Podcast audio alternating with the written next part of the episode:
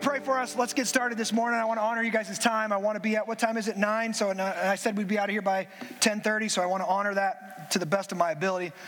Let me pray for us. Father God, we thank you.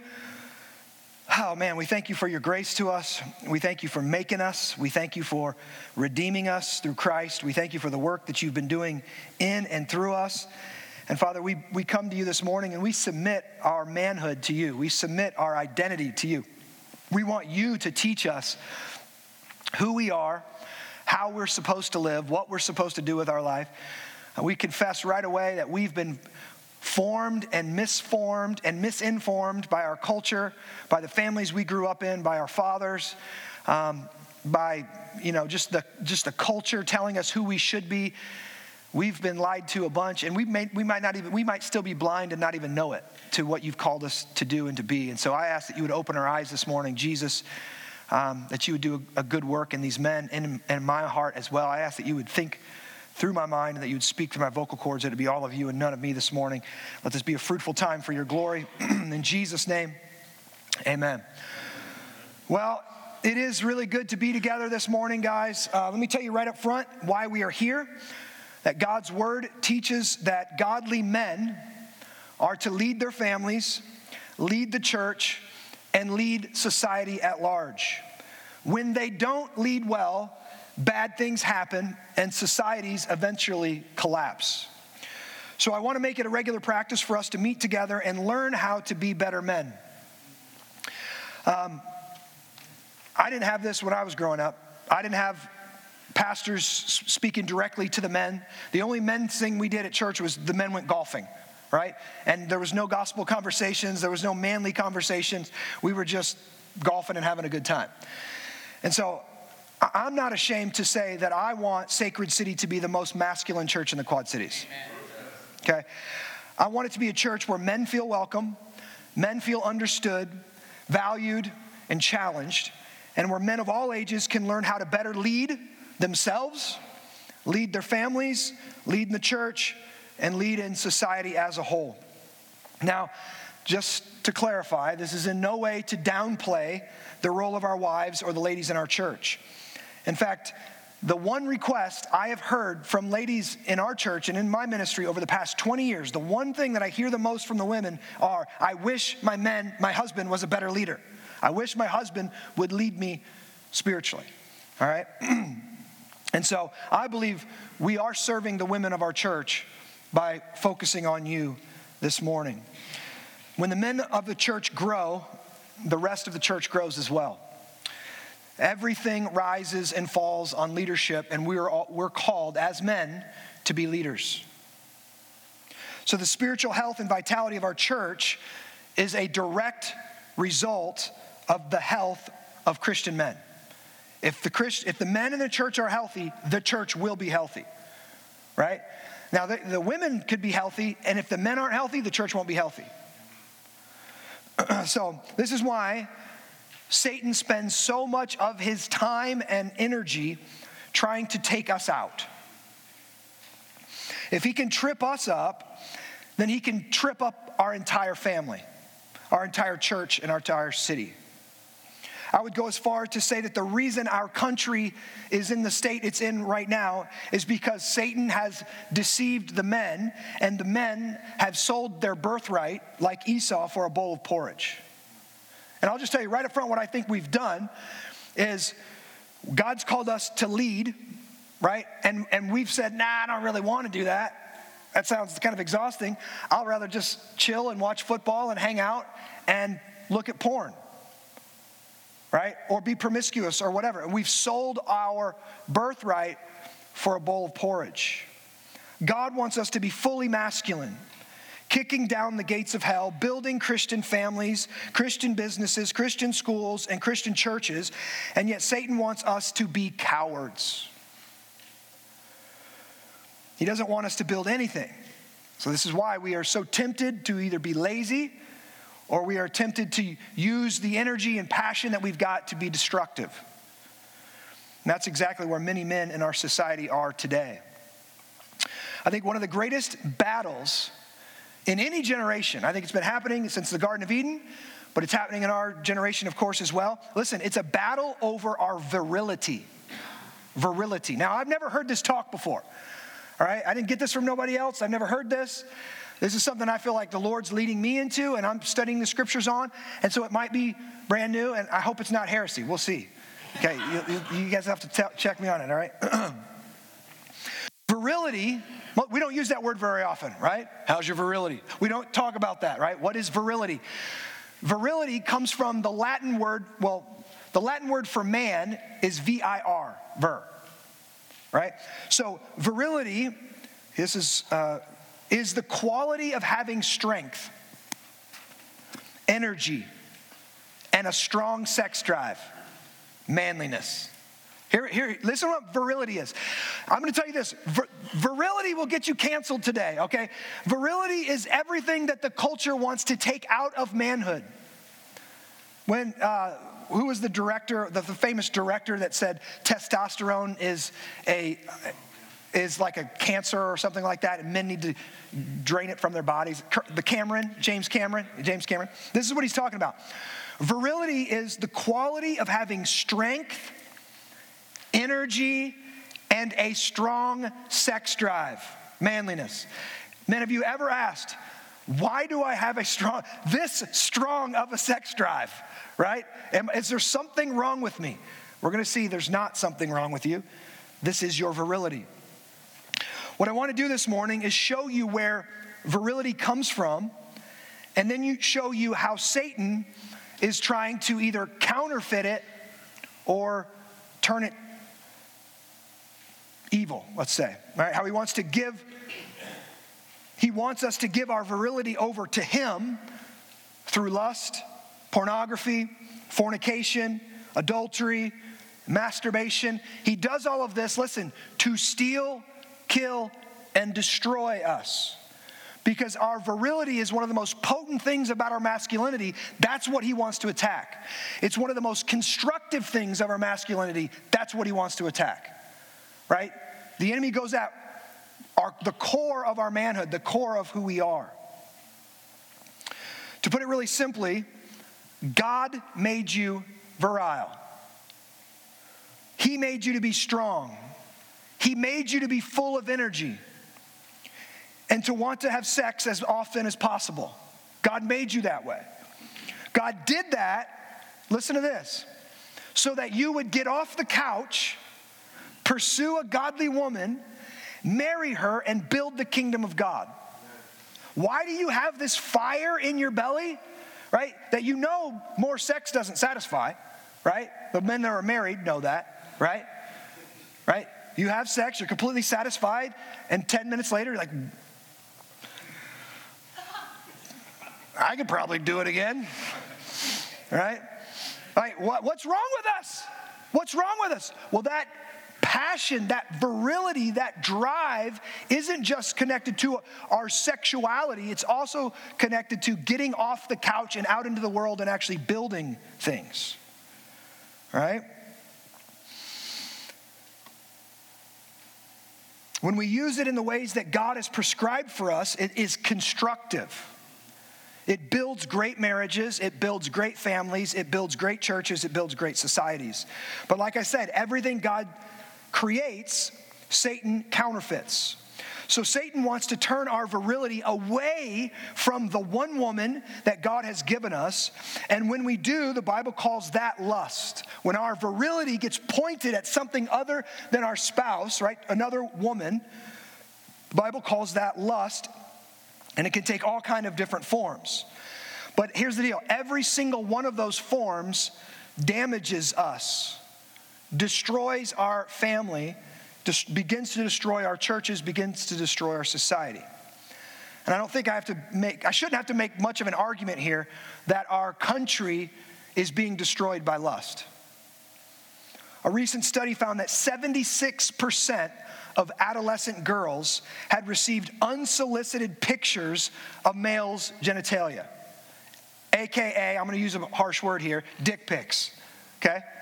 76% of adolescent girls, by the time they get out of high school, have received a picture like that. 70% of these girls had been asked to send nude pictures. The porn industry generates more income than the combined revenues of ABC, NBC, and CBS, and more than the combined revenues of NFL, NBA, and Major League Baseball. In the USA, the porn industry generates 15 billion nationally and over 100 billion a year internationally. Now listen, many people, stupid people like Joe Rogan, say things like porn doesn't do anything any harm. It's no big deal. Masturbation, it's no big deal. Porn is everywhere, it's ubiquitous, and it is the leading cause, a leading cause in fornication, right? Sex outside of marriage. It's a leading cause in abuse. It's a leading cause in adultery. It's a leading cause in human trafficking and abortion. So, porn hurts everyone. Porn hurts everyone, right? The person doing porn, it hurts them. That's somebody's daughter, right? Somebody's mom sometimes. This past week, as I was talking to the staff and praying and prepping for this talk, I had two pornographic videos pop up on my Facebook feed in the video, on your feed in the little video section. I have no, they had the bottom area blurred out and full frontal nudity. Two of them. So I reported them and deactivated my account again. I think it is Satan's way of trying, was Satan's way of trying to discourage me from giving this talk today. Now, I know that many of you, if not all of you, battle with lust on a daily basis. The battle ranges from simple nuisance lust. Nuisance lust is hey, there's a really hot chick and she's wearing a low cut blouse, and you're like, you know, like that's nuisance lust. It starts at nuisance lust and it goes all the way to full blown sexual addictions. You've probably prayed a thousand times for God to just take it away from you, and He hasn't. Today, I want to show you why He hasn't and why He won't. And I hope to give you hope and a game plan for killing the dragon of lust. So, first, I want to do is take a look where these desires come from and why they can feel so strong and hard to control. So, if you've got your Bibles, open up to Genesis chapter 2, verse 15. There are Bibles under, under the seats if you didn't bring it.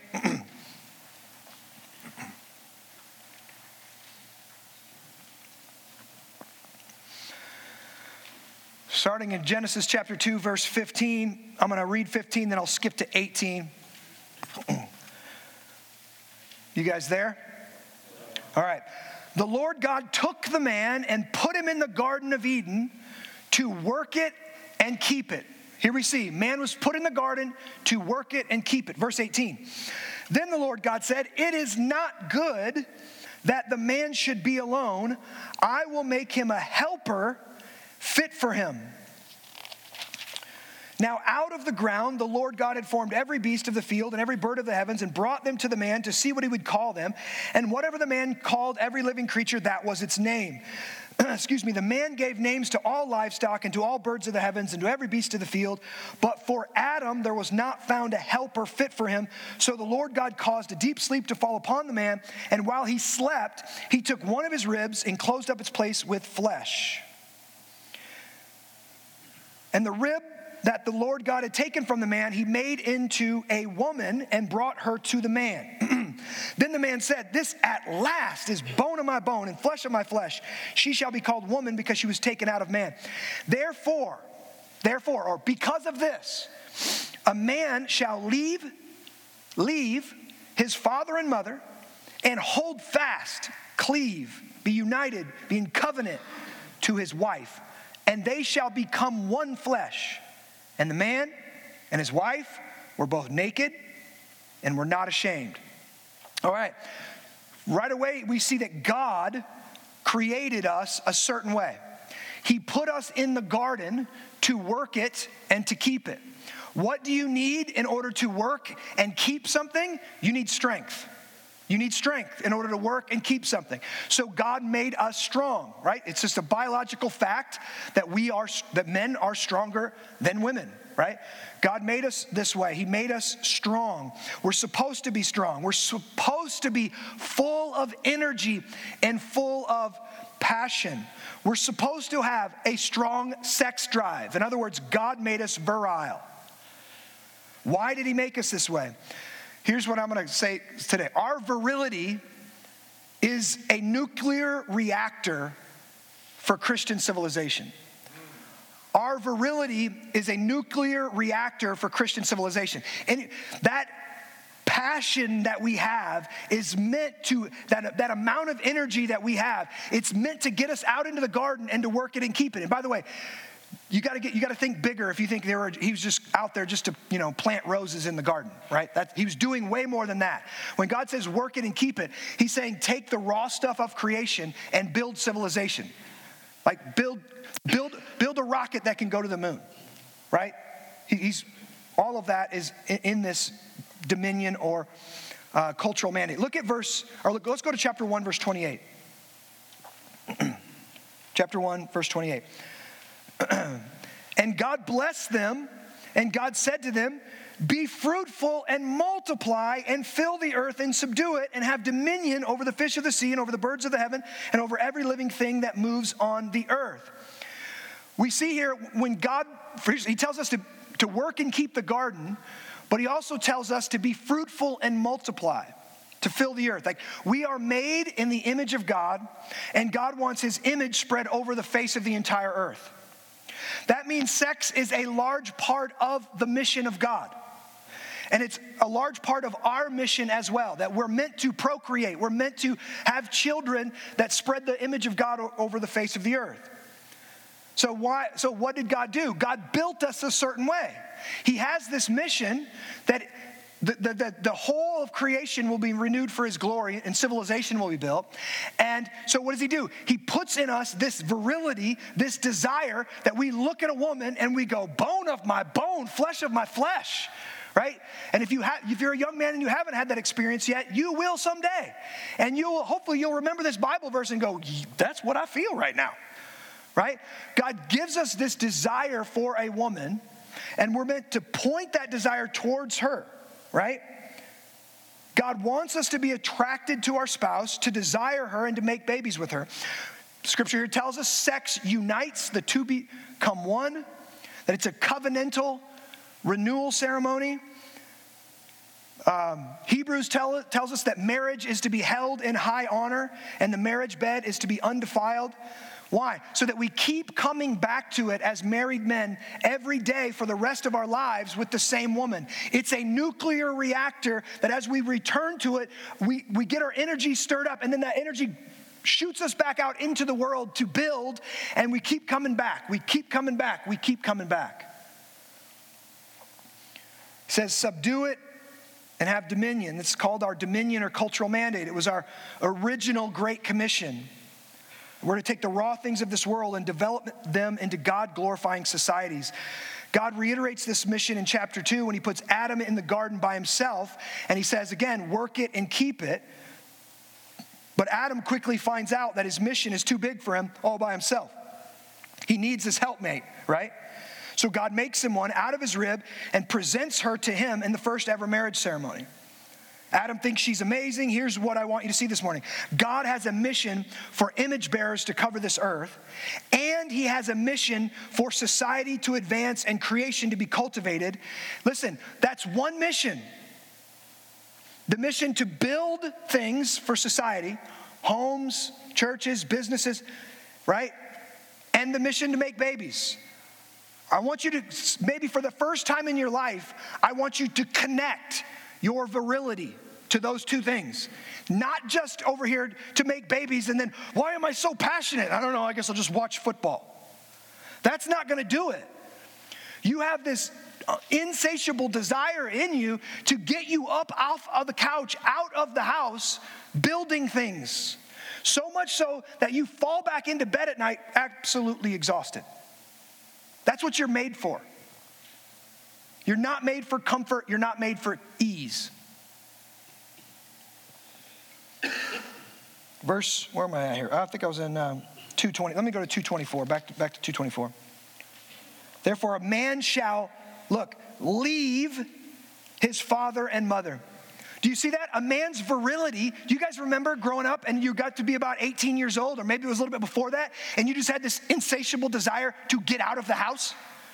I just want to go and be a man. I just want to go and do my own thing. I can't wait till I get out from under my parents' roof or whatever. Now, you might have had great parents and you still felt that way. Why?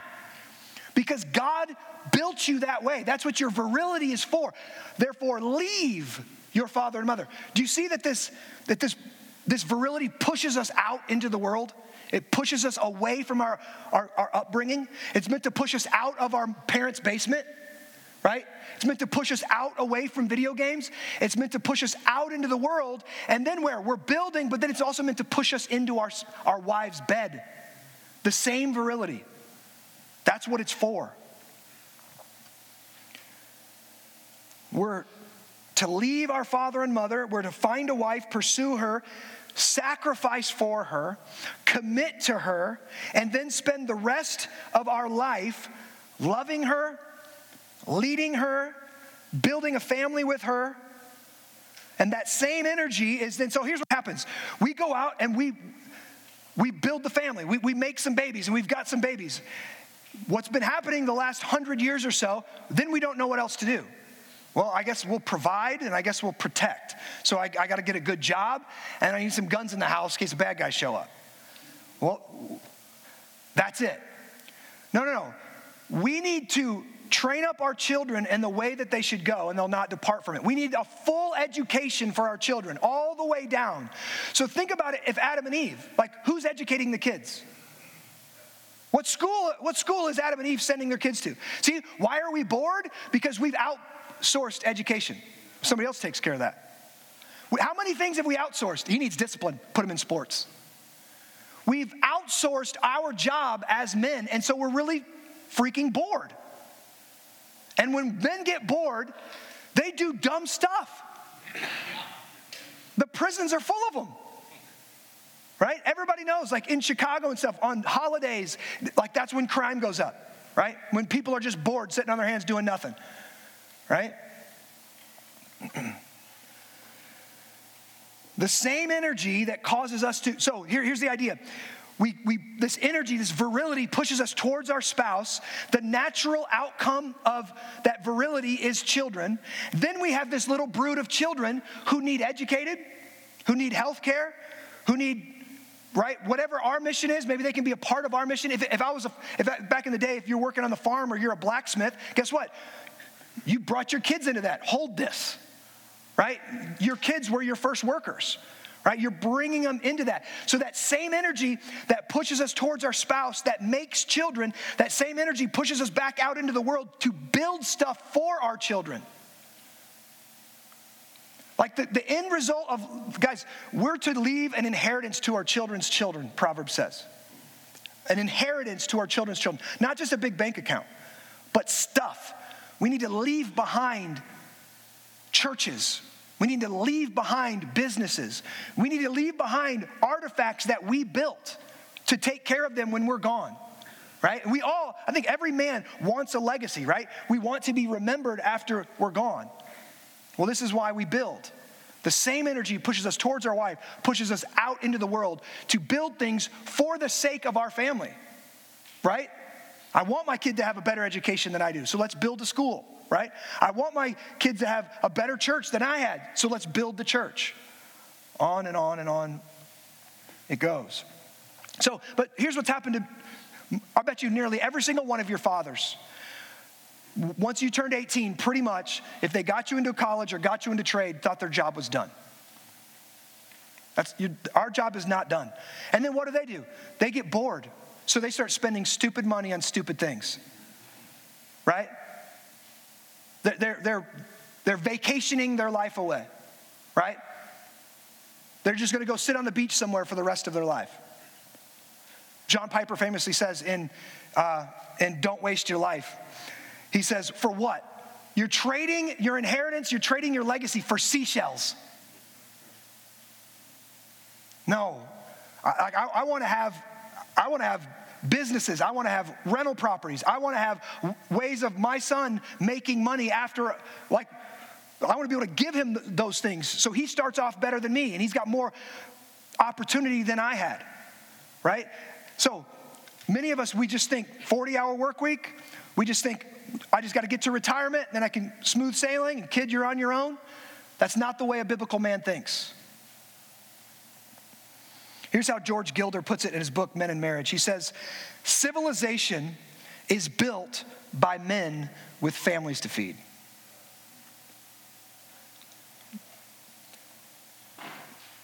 This is how God built us to operate. Think about this.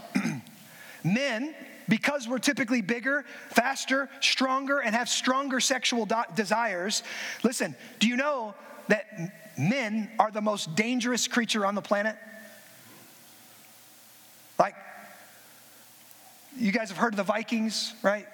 Pillaging and raping. This is what unrestrained virility does, right? Andrew Tate, basically the same deal.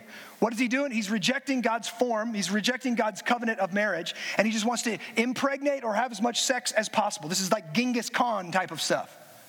Just spread his seed all over the place and not commit it to one person. Single men are more prone to be led by their and slaves to their passions. They commit more crimes. They spend their money unwisely, right? Oh, I got I got a $500 paycheck. Let's just go spend $500, right? They're not thinking about most of the time about investing. They're not thinking about the future, right? But you get that paycheck and you got mouths to feed, right? I guess I better pay my insurance, right? I guess I better fix the house up. I guess I, I guess I better invest some of that, save some of that, right? Men who haven't submitted to marriage, single men are the most dangerous men on the planet, even in our society. They're the ones filling the prisons, by and large. They're the ones committing the crimes. They're the ones stealing the cars in our city. They're the ones breaking in. They got nothing to lose. They commit more crimes, they spend their money unwisely, they masturbate alone or are sexually promiscuous. Single men also have a far higher propensity to kill themselves. Why? They're not built for that lifestyle. It's not a fulfilling lifestyle. It's a lie from the enemy. It's the way Satan wants to steal their virility and destroy them.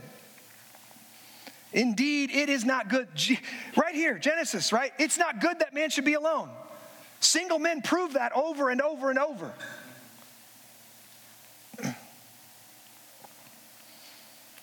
So, what are they going to do?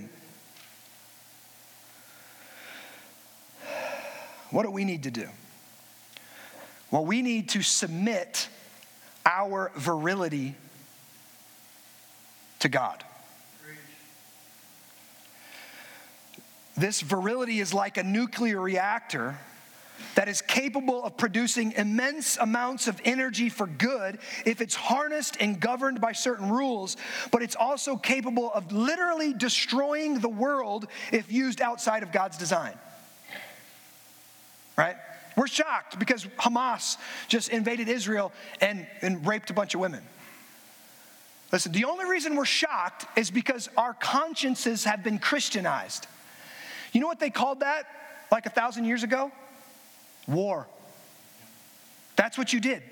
That was why men went to the battlefield many times before that, well, maybe a couple thousand years ago. But they went to the battlefield, non Christian warriors, they went to the battlefield because they knew they got to rape and pillage if they won. They get to rape all the women if they won. So, what's going to get me out there on the battlefield to sacrifice? Right? Yeah, I want to win some battles, but also I get to rape and pillage.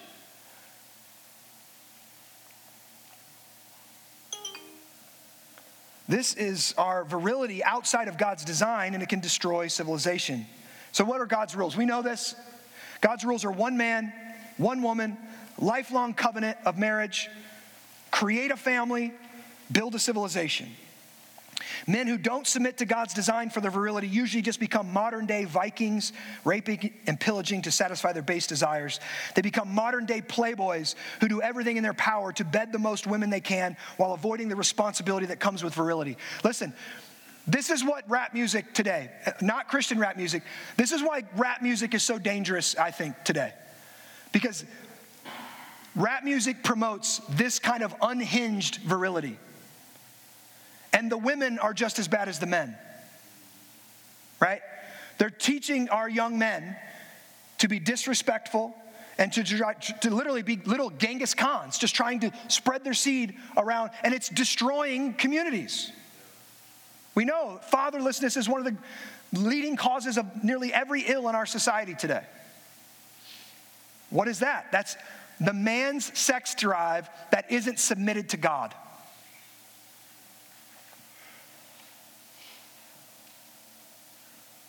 These men destroy the world and leave no positive legacy in the world. So here's what I want to do I think we need to reframe the conversation around lust and pornography. Listen, it's not just a naughty thing to do. It's not just a naughty thing to do. Listen, it, think of it like this it, it's Satan's primary way of attacking your greatest strength, your virility. He's attacking your power, he's attacking your authority as a, as a man and a husband. If you can't beat this, you can never look at your son and tell your son that he can beat it. And if you can't beat it, your son won't beat it until maybe he's outside, out, out of your house or something, and the Lord does something. This is Satan's way of attacking your power. That nuclear reactor that you've got, the greatest potential for doing good things in the world, Satan's coming right at it and attacking it. He's attacking your legacy. So I hope we can, if, you know, if we're warriors in here, if we think about it, if somebody's trying to attack my greatest potential, I should get a little pissed about that. Right? That's where I want us to, to feel a little bit this morning. Here's how the book, let's go to the book of Proverbs. We're going to go Proverbs chapter 7. Many of us are probably familiar with this passage of scripture. if you're not, if you have a hard time finding it, Proverbs is pretty much right in the middle of your Bible. Open it up to the middle, you should find Psalms or Proverbs. Proverbs is right after Psalms. Proverbs, King Solomon writing to his son. King Solomon was one of the wisest men to ever live, and yet he did some really foolish stuff. Oh, we got it on screen. Thank you. I forgot that we I forgot that I planned ahead. All right, let's there. So Solomon writing to his son. He's writing to a future king. Guys, look at me. He's writing to a future king. I think every single person in here, you are a future king, right? You're meant to be a king. You're meant to have a, have a little domain that you rule and you rule well, and you're meant to sire kings and queens. And you want to raise future kings and queens that aren't fools that follow the way, follow the way of the world, right? So we need to listen to the wisdom of Solomon. My son, keep my words and treasure up my commandments with you. Keep my commandment and live. Keep my teaching as the apple of your eye. Bind them on your fingers. Write them on the tablet of your heart. In, others, in other words, memorize what I'm about to say to you. Say to wisdom, You are my sister, and call insight your intimate friend to keep you from the forbidden woman. And to circle that unless it's a church Bible. keep you from the forbidden woman, from the adulteress with her smooth words. Like I started thinking this year, all right, this week as I was praying through this, I'm like, man, it's it's tough to be a man in the 21st century, right?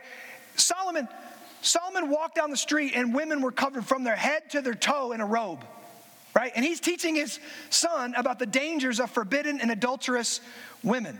So, this, they say, prostitution is the oldest uh, career in the book, right? It's been going on for a long time, right? And for us, man, it's hard, it's difficult. It feels more difficult living in our day and age. And maybe it, maybe it is, right? But this was written about 4,000 years ago. And Solomon's heart, whatever was in Solomon's heart, listen, his ladies weren't wearing yoga pants, okay? They weren't wearing crop tops.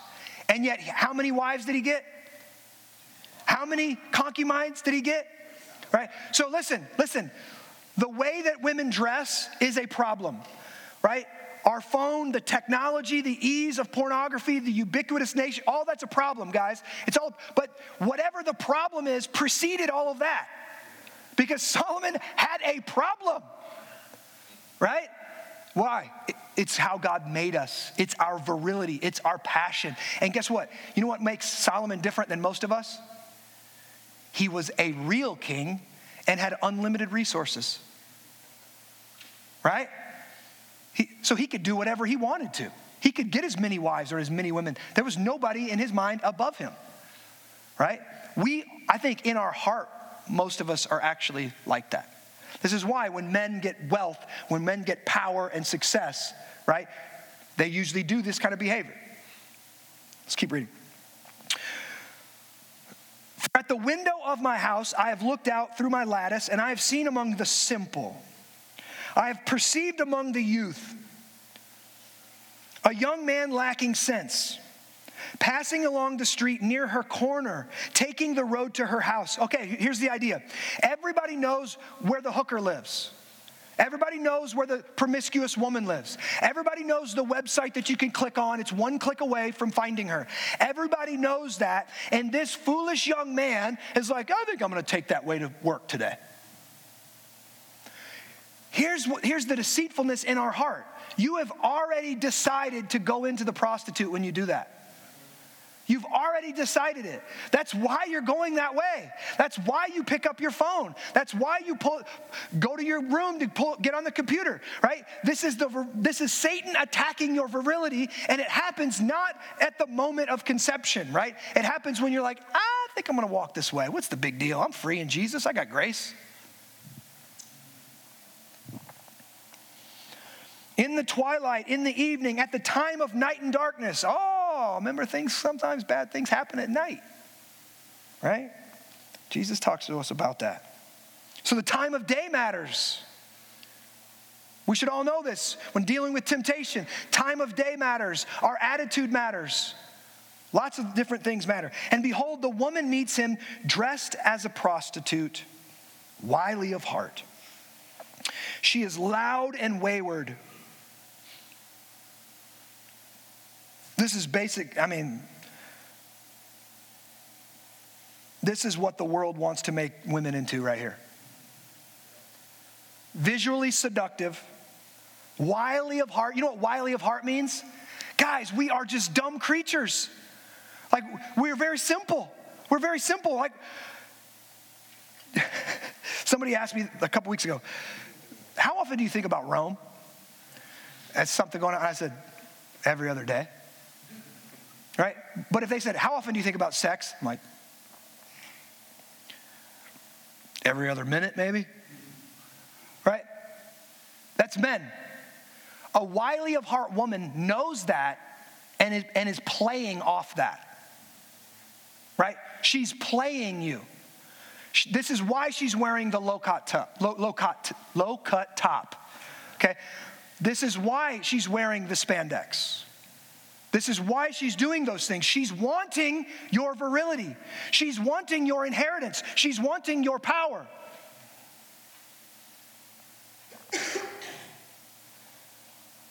Her feet, she's loud and wayward. Her feet do not stay at home. So she's not married in covenant and focusing on her home like she should be. Now in the street, now in the market, and everywhere at the corner she lies in wait, all up on my phone, all in my news feed, all over everywhere. That's where she's at. She seizes him and kisses him, and with bold face she says to him, I had to offer sacrifices. I, today I've paid my vows, so now I have come out to meet you, to seek you eagerly, and I have found you. I have spread my couch with coverings, colored linens, and Egyptian linen. I have perfumed my bed with myrrh, aloes, and cinnamon. Right? Here we go. 4,000 years ago, the original OnlyFans girl, right here. Come, let us take our fill of love till morning. It's only eight bucks a month. It's only 20 bucks a month. Nobody will know. Let us delight ourselves with love. For my husband is not at home. She's an adulterer. He has gone away on a long journey. He took a bag of money with him. At full moon, he will come home. Look at verse 21. With much seductive speech, she persuades him.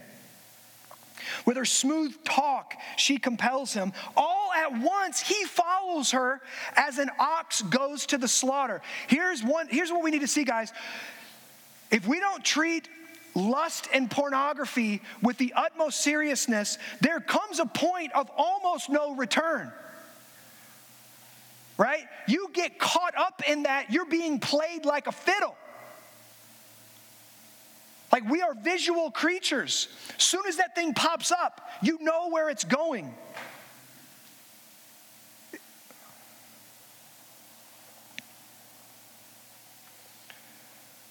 All at once he follows her as an ox goes to the slaughter.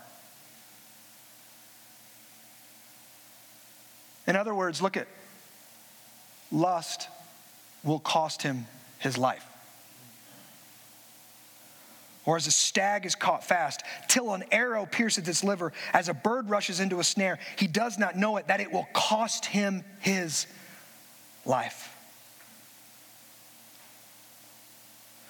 And now, O sons, listen to me and be not attentive or be attentive to the words of my mouth. Let not your heart turn aside to her ways. Do not stray into her paths, for many a victim she has laid low, and all her slain are a mighty throng. Her house is the way to Sheol, going down to the chambers of death. The King James Version translates that verse Yeah, many strong men have been slain by her. Many strong men have been slain by her.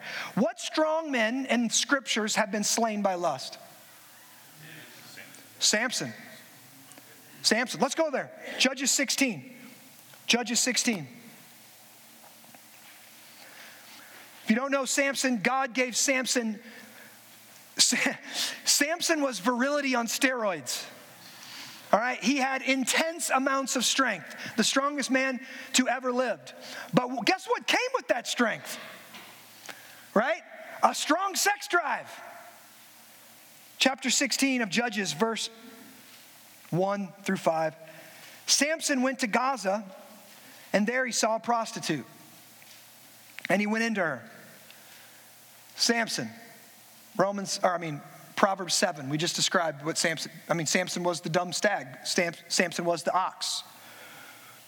Proverbs says it'll cost you your life. Let's see what happens. The Gazites were told, Samson has come here. And they surrounded the place and set an ambush for him all night at the gate of the city. So Samson's got enemies, right? Strong dude, he's got enemies. So they're going to set an ambush for him. What will they attack? They kept quiet all night, saying, Let us wait till the light of the morning, then we will kill him. But Samson lay till midnight, and at midnight he arose and took hold of the doors of the gates of the city and the two posts, and he pulled them up, bar and all, and put them on his shoulders, and carried them to the top of the hill that is called that is at the front of Hebron. After this, he loved a woman in the valley of Sorek, whose name was Delilah. And the lords of the Philistine came up to her and said to her, Seduce him and see where his great strength lies, and by what means we may overpower him, that we may bind him to humble him, and we will each give you 1,100 pieces of silver. Look at this Samson's great strength was connected to his sexuality. Do you see that? He, he went in, he, he was he followed the way of the world. So he was with a prostitute. Then he meets this hot chick named Delilah. And so, and guess what? His enemies know his strength is connected to his sexuality. And if we can get him to sin, we can kill him. And that's exactly what happened. They tempt Delilah. Delilah plays the role of Proverbs 7. She gets in there, she tempts him, she tricks him multiple times. He is like, we read it and we're like, Samson, what are you doing? Right? But how many times have we been seduced by some internet girl or something, right? And what are we doing? We're sacrificing our strength. So what does what happens to Samson? They cut his hair, right? Cut it, gouge out his eyes. They make a mockery of him. His, he could have been the, one of the best judges in Israel. Can you imagine the legacy? Like, Samson never had kids. Like that, can you imagine like watching football players if they were kids of Samson or something? You know what I mean? They had these athletic specimen. If he would have had that legacy go down, like, oh yeah, that's the son of Samson. But guess what?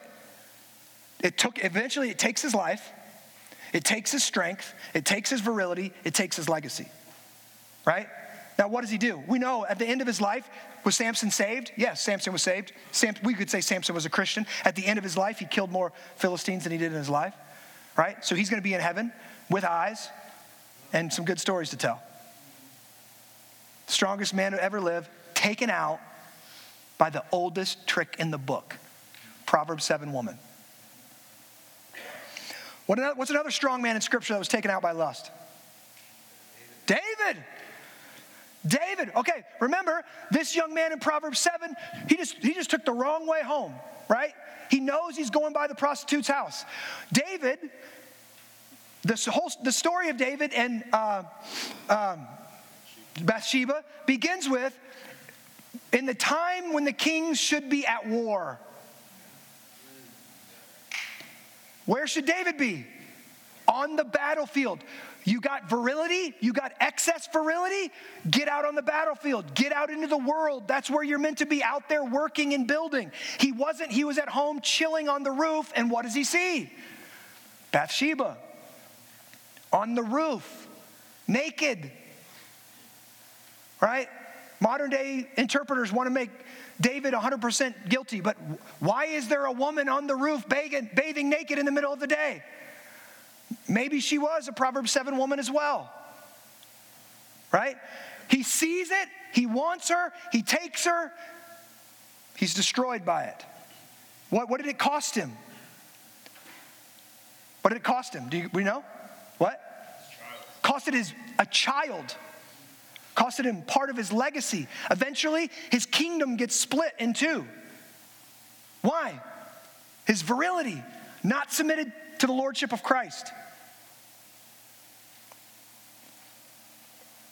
So we see with Samson, it sapped his strength, it made him vulnerable, it made him look like a fool, it literally cut off his legacy. He squandered all the gifts that he had given. His virility was rendered almost useless. We know, see, Satan comes to steal and to kill and destroy us. One of the ways, maybe the chief way today that Satan wants to destroy us as men, is through lust and sexual sin. Turn to Proverbs 31. You're like, oh, now we're going to talk about the good women. Well, no, not so much. Proverbs chapter 31.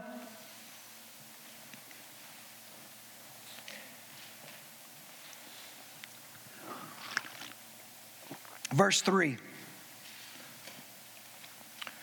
Do not give your strength to women your ways to those who destroy kings. Solomon's writing this. Solomon was a great man, cut down, destroyed by his own lust. What he says? Do not give your strength to women. Your strength, your virility, your masculinity, your potency, your power, you don't give it to women, plural. You're meant to give it to one woman.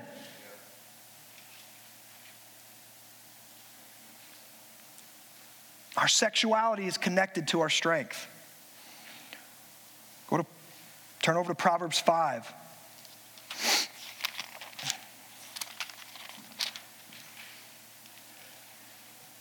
My son, be attentive to my wisdom. Incline your ear to under. It starts very similar to seven, that you may keep discretion and your lips may guard knowledge. For the lips of a forbidden woman drip honey, they taste sweet, and her speech is smoother than oil. See, she's wily. She knows how to entice you. But in the end, she is bitter as wormwood, sharp as a two edged sword. Her feet go down to death, and her steps follow to the path of Sheol. She does not ponder the path of life. Her ways wander, and she does not know it. And now, O sons, listen to me. Do not depart from the words of my mouth. Keep your way far from her. Do not go near the door of her house, lest you give your honor to others and your years to the merciless. Lest strangers take the fill of your strength. See that? Your strength. Pornography is about taking your strength, taking your courage, taking your boldness, taking your virility, That's what it's about. That's what Satan's trying to do.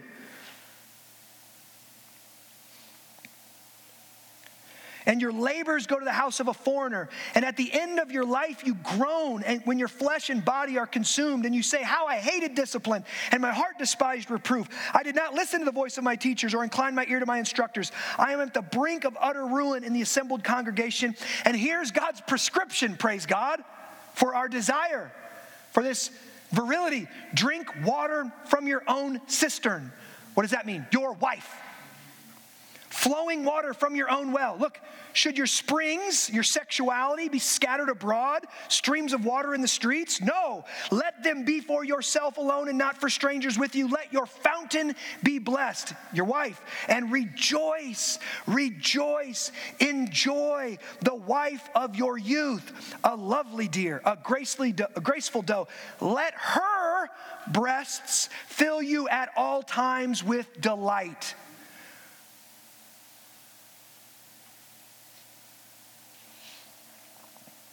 Be intoxicated always in her love.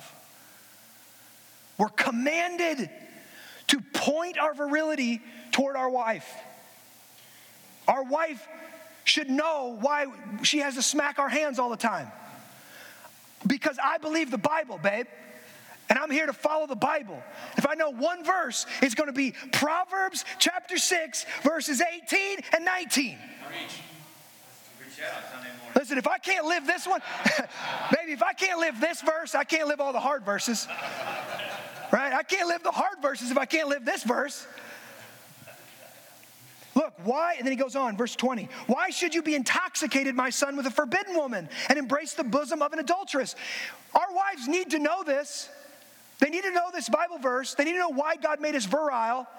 They need to know that if I'm not, listen, if your wife is smacking your hand all the time and you're not having consistent and often enjoyable sex with your wife, then you need to have counseling session and sit down and we, we need to talk about it, okay? She needs to know that God made you this way. And if even if you're not having a lot of good sex at your you don't have the right to look at pornography you don't have the right to take care of yourself you don't have the right to have, to have roaming eyes but every person with two brain cells know it is a contributing factor if you're not having consistent, enjoyable sex with your spouse, it's a contributing factor to looking at porn and doing these other different things. Your wife needs to know that. Verse 21 For a man's ways are before the eyes of the Lord, he, mm, for the man's ways are before the eyes of the Lord,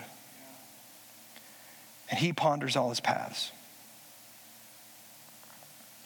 Here's what I know about you if you, maybe you didn't know this, actually, we were tearing out the ceiling in this, in this building in the, one of the offices, and we tore down some ceiling tiles, and out comes some Playboys from 1982. Okay? Isn't that right, Mike? they, text, they didn't even pick them up. It was like contraband. They took a picture of what should we do with this?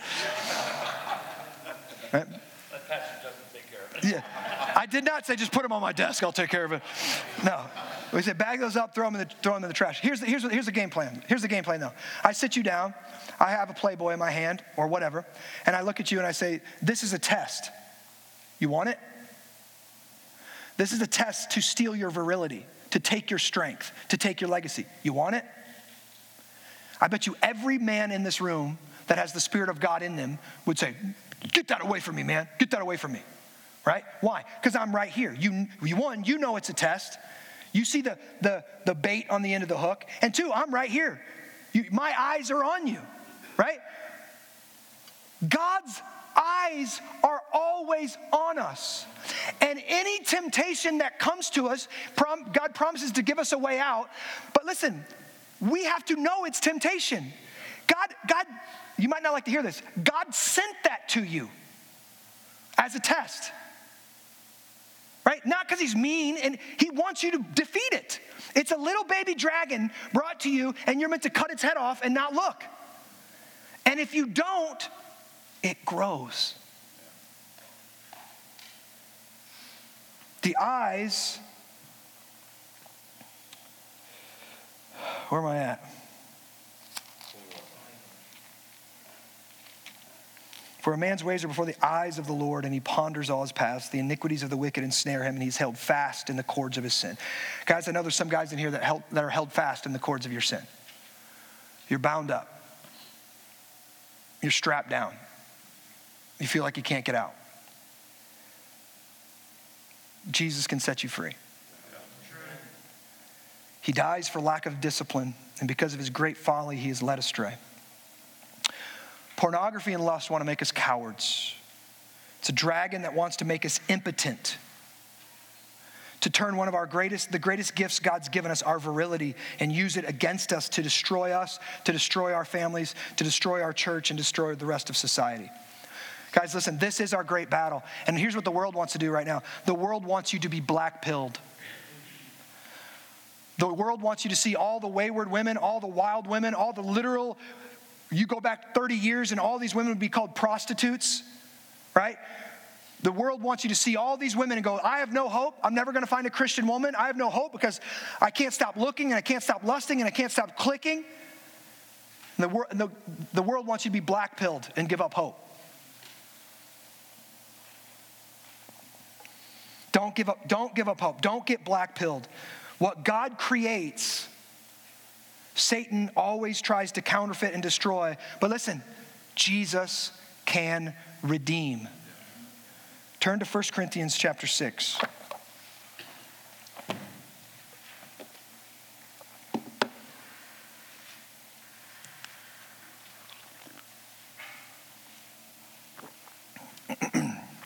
Verse 9. You there? Say there. Do you not know that the unrighteous will not inherit the kingdom of God?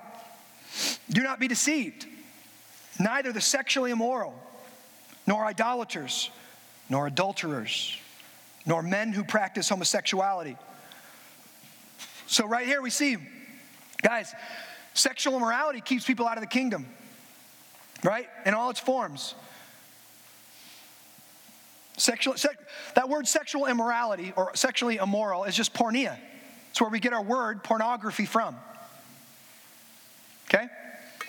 Nor idolaters, nor adulterers, no men who practice homosexuality. Now, listen, some of us right here, that's, oh, that, that cuts deep, right? That cuts deep. But look at the next verse, or the next two verses. Nor thieves, nor the greedy, nor drunkards, nor revilers, nor swindlers will inherit the kingdom of God. And such were some of you. And such were some of you. Paul is writing this to Corinth. Corinth had a temple to Artemis, or not, I can't remember what the, name, but the, the temple was a giant penis. That's what the, that's what, that's the shape of it. And you know how you worship the gods in that place? Having sex with prostitutes. So the men could just show up whenever they wanted to. You know that's the man's favorite God, whatever God that is, right? Think of, think of how challenging it is to plant Christianity in that city. Wait, you guys only have sex with one person? And you guys have to give away all your money and, and you know give to the church. You guys got to sacrifice, and uh, they just have sex with prostitutes.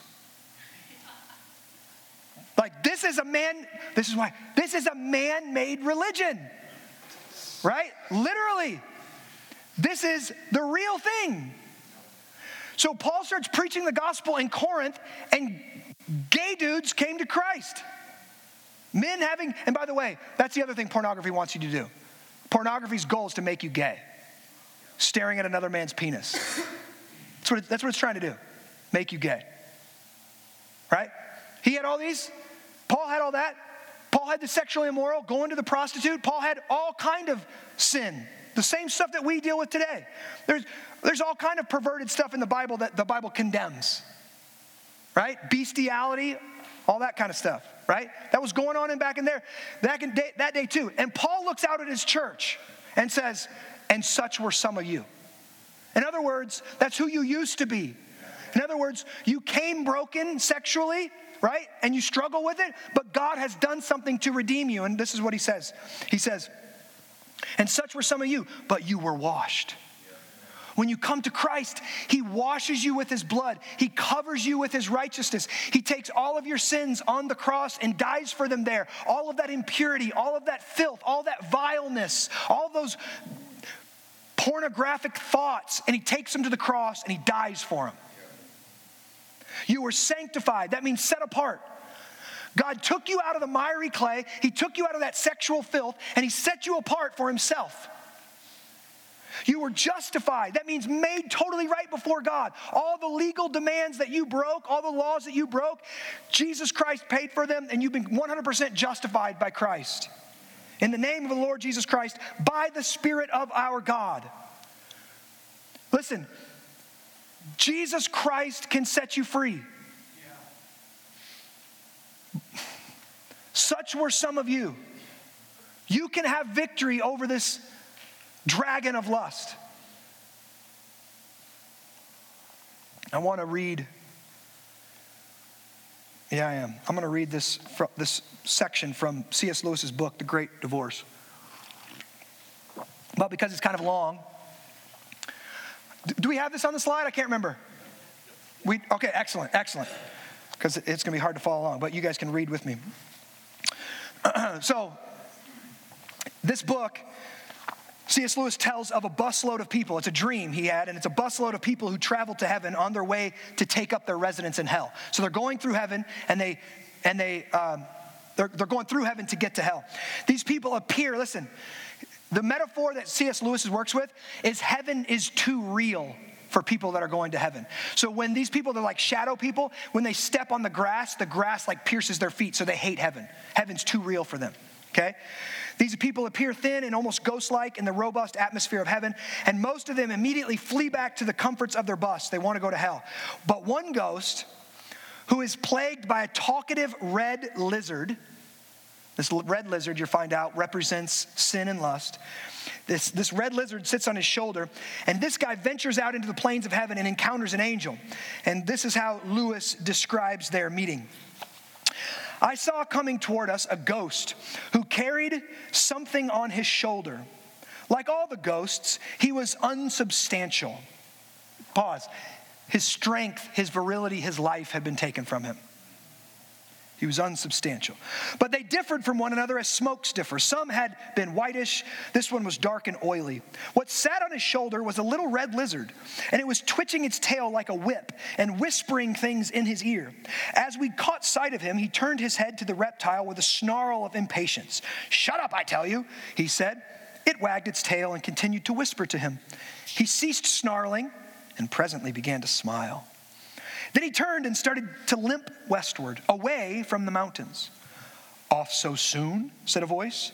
The speaker was more or less human in shape, but larger than a man, and so bright that I could hardly look at him. His presence smote my eyes and on my body too, for there was heat coming from him as well as light, like the morning sun at the beginning of a tyrannous, tyrannous summer day. Yes, I'm off, said the ghost. Thanks for all your hospitality, but it's no good, you see. I told this little chap, here he indicated the lizard, that he'd have to be quiet if he came, which he insisted on doing. Of course, his stuff won't do here, I realize that, but he won't stop. I shall just have to go home. In other words, he wants to keep lust on his shoulder, and lust won't work in heaven. Would you like me to make him quiet? said the flaming spirit, an angel, as I now understood. Of course I would, said the ghost. Then I will kill him, said the angel, taking a step forward. Oh, ah, ah, look out. You're, you're burning me. Keep away, said the ghost, retreating. Don't you want him killed? You didn't say anything about killing him at first. I hardly meant to bother you with anything so drastic as that. It's the only way, said the angel, whose burning hands were now very close to the lizard. Shall I kill it? Well, well that's a further question. I, I'm, I'm quite open to consider it, but it's a new point, isn't it? I mean, for the moment, I was only thinking about silencing it because up here, well, it's so damned embarrassing. May I kill it? Well, there's no time to discuss. Oh, well, there's time to discuss that later. There is no time. May I kill it? Please, I never meant to be such a nuisance. Please, really, don't bother. Look, it's, it's gone to sleep of its own accord. I'm sure it'll be all right now. Thanks ever so much. May I kill it? Honestly, I don't think that there's the slightest necessity for that. I'm sure I shall be able to keep it in order now. I think the gradual process would be far better than killing it. The gradual process is of no use at all.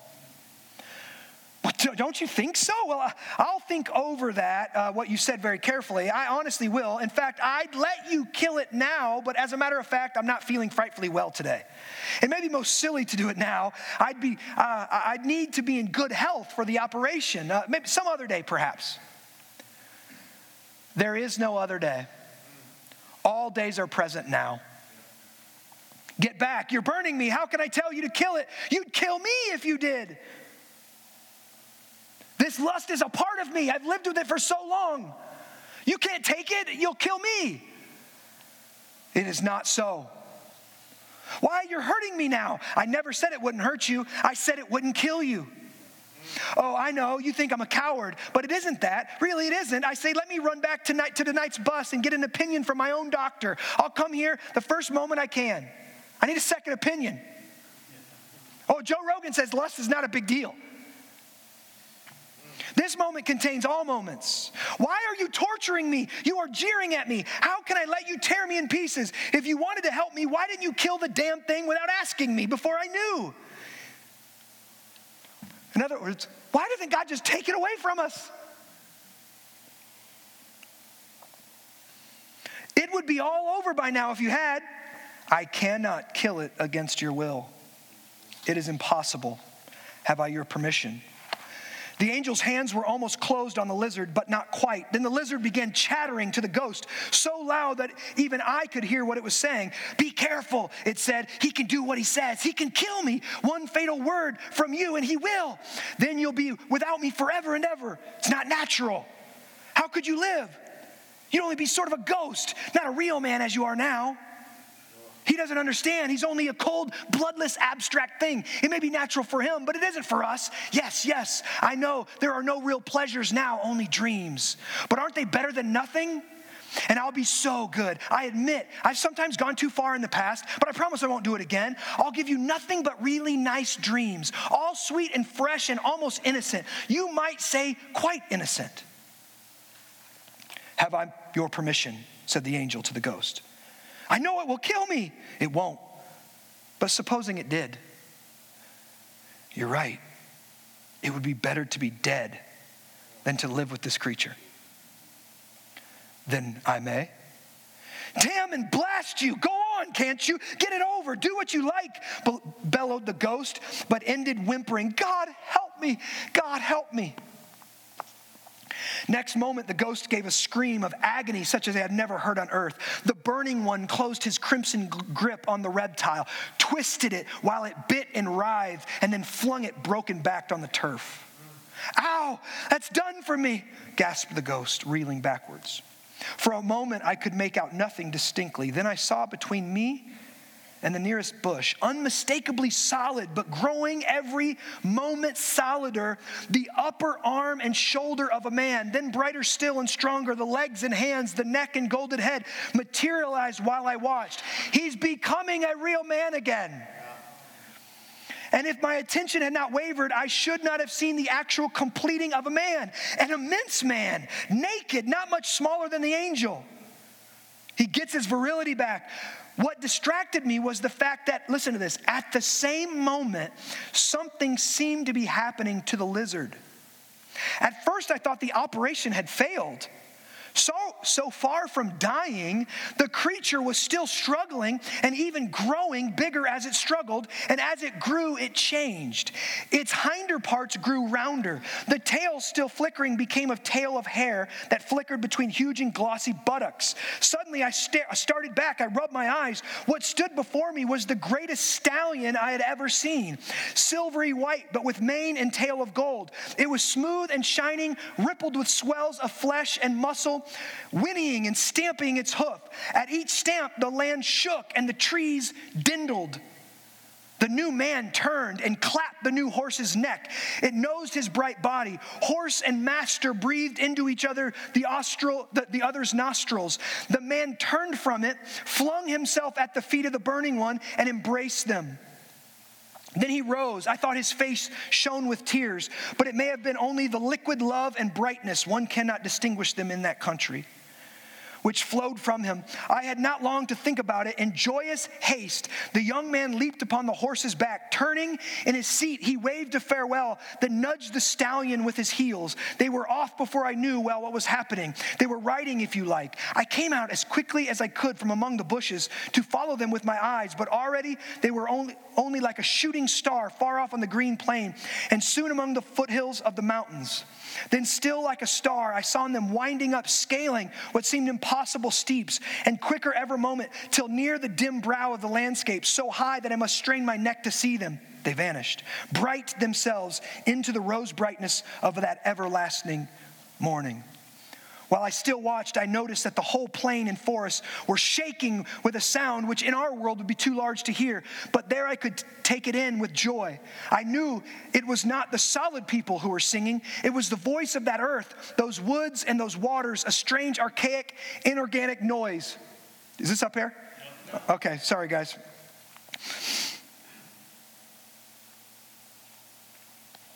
Am I right in thinking that the lizard really turned into the horse? Yes, but it was killed first. You'll not forget that part of the story. I'll try not to, sir, but does it mean that everything, everything that is in us can go on to the mountains, heaven,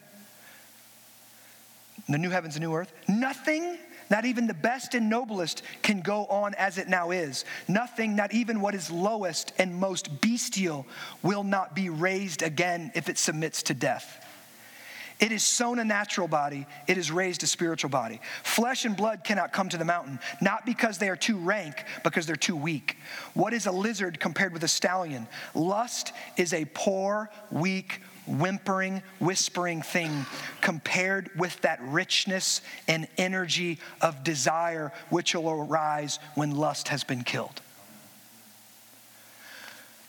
I've been taught my whole life that lust is nothing but a little dragon on your shoulder. Lewis, in brilliance, says, yes, it is a dragon and it's got to be killed, but Christ resurrects it into virility, into passion, into the good stuff that causes men to get out there and build something that lasts.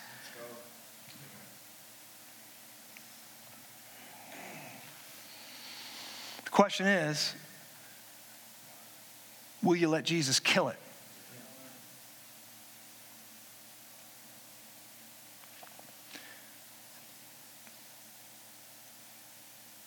Lewis gets it, man.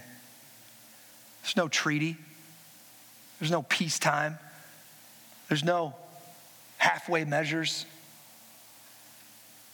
It's not that bad. It's not as bad as it used to be. Kill it, or it will kill you.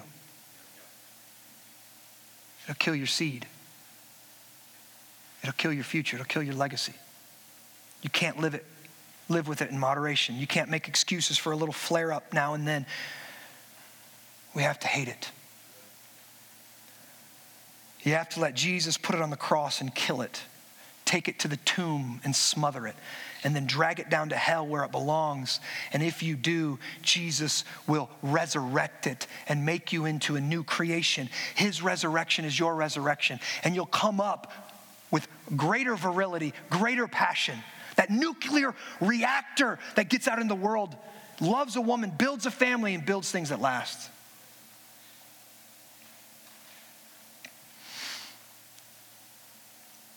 I want to pray for us, and then I've got some practical stuff. Father God, we want you to kill the dragon. I pray that men in here this morning would pray the prayer right now and ask you to kill the dragon. Say, Jesus, I give you permission to kill the dragon.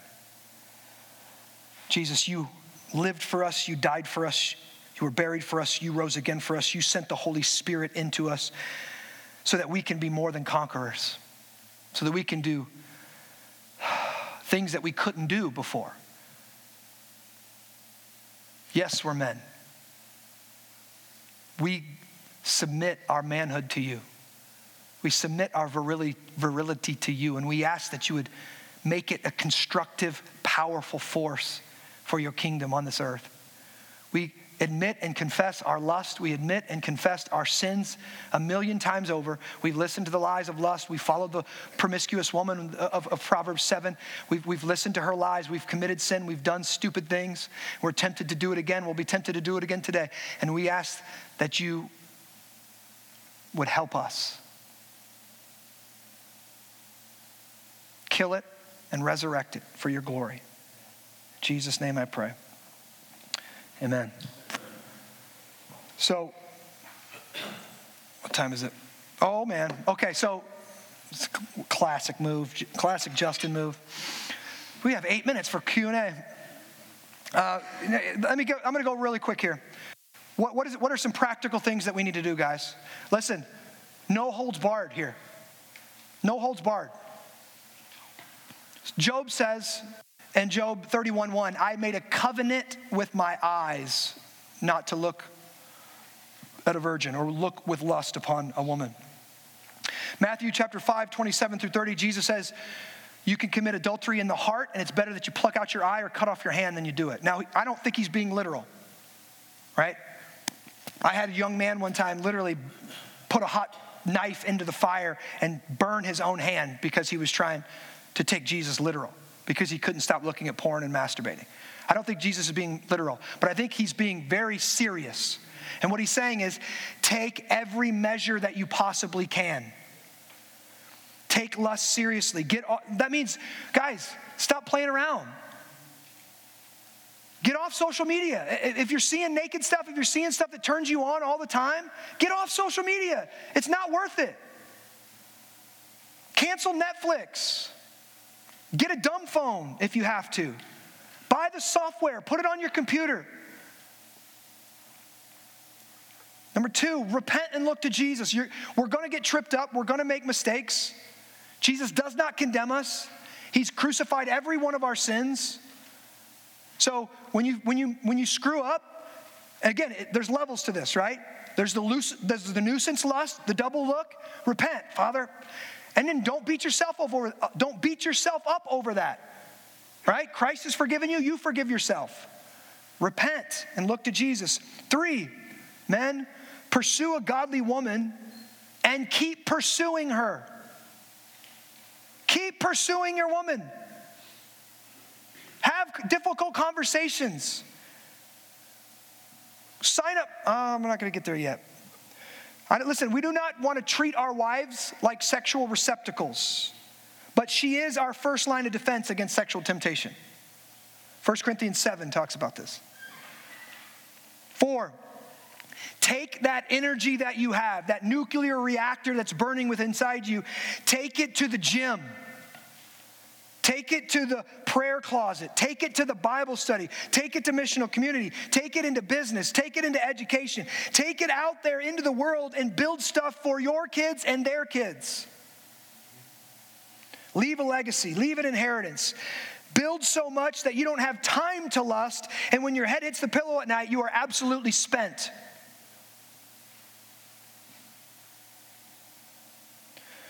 Lastly, number five if this dragon has gotten too big, then you're going to need help to kill it.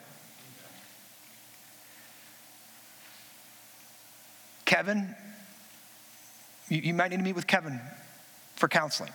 You should. If it's gotten too big, should meet with Kevin. If you're in a fight club, you need to confess it to your fight club. You need help. You need brothers. You don't need condemnation. Here's what eventually happens with most, most men and their lust they get beat up by it so bad, they feel so condemned that they turn away from God. Why? Because they're so tired of the guilt and the condemnation, right? They never get victory over it. They're just led like a stag to the slaughter. Listen, Jesus isn't condemning you for your sexual sin, but you are you will, the devil will, the devil's the accuser, and you need other men that preach the gospel to yourself and say, You are not a man condemned. Christ died for you. Christ loves, for, loves you. Christ can set you free in this moment. There's hope for you, there's strength for you. He can kill the dragon, turn it into a stallion. You need help. So get on Kevin's calendar, guys confess it to your fight club. Right? Now, I do not think you should go and confess this to your whole missional community. For the most part, men, we confess our lust to other men. If we confess that kind of stuff in missional community, makes it awkward for every other woman in the room. If they, every other woman in the room knew what was in our head, they would start wearing a hijab and all the things, wearing that freaking thing. All they, that's how they'd come. Just a snuggie every single week. That's how they dress. They knew what was in our head. What? yeah. Yeah, that's, that's no, no. So, reach out, get help. Confess it to your brothers, get help. I, I know there's no time. Is there? There's no time for Q and A. Oh yeah, we, yeah, yeah. That's a great question. We, I could answer a lot of questions in the podcast. What time is it right now? I don't have any time, so let's not even play with it. I'm gonna be. I'm gonna honor you guys' time. I'll hang up. I'll hang out up here if you guys have questions. Uh, you can email me, justindean at sacredcitychurch.com. We can compile those questions. We can talk about it on the podcast. Um, and and if, if they're like stuff the ladies shouldn't hear, I could publish a, a private podcast just for the men. So, listen, the, this, this, if the dragon's gotten too big, reach out.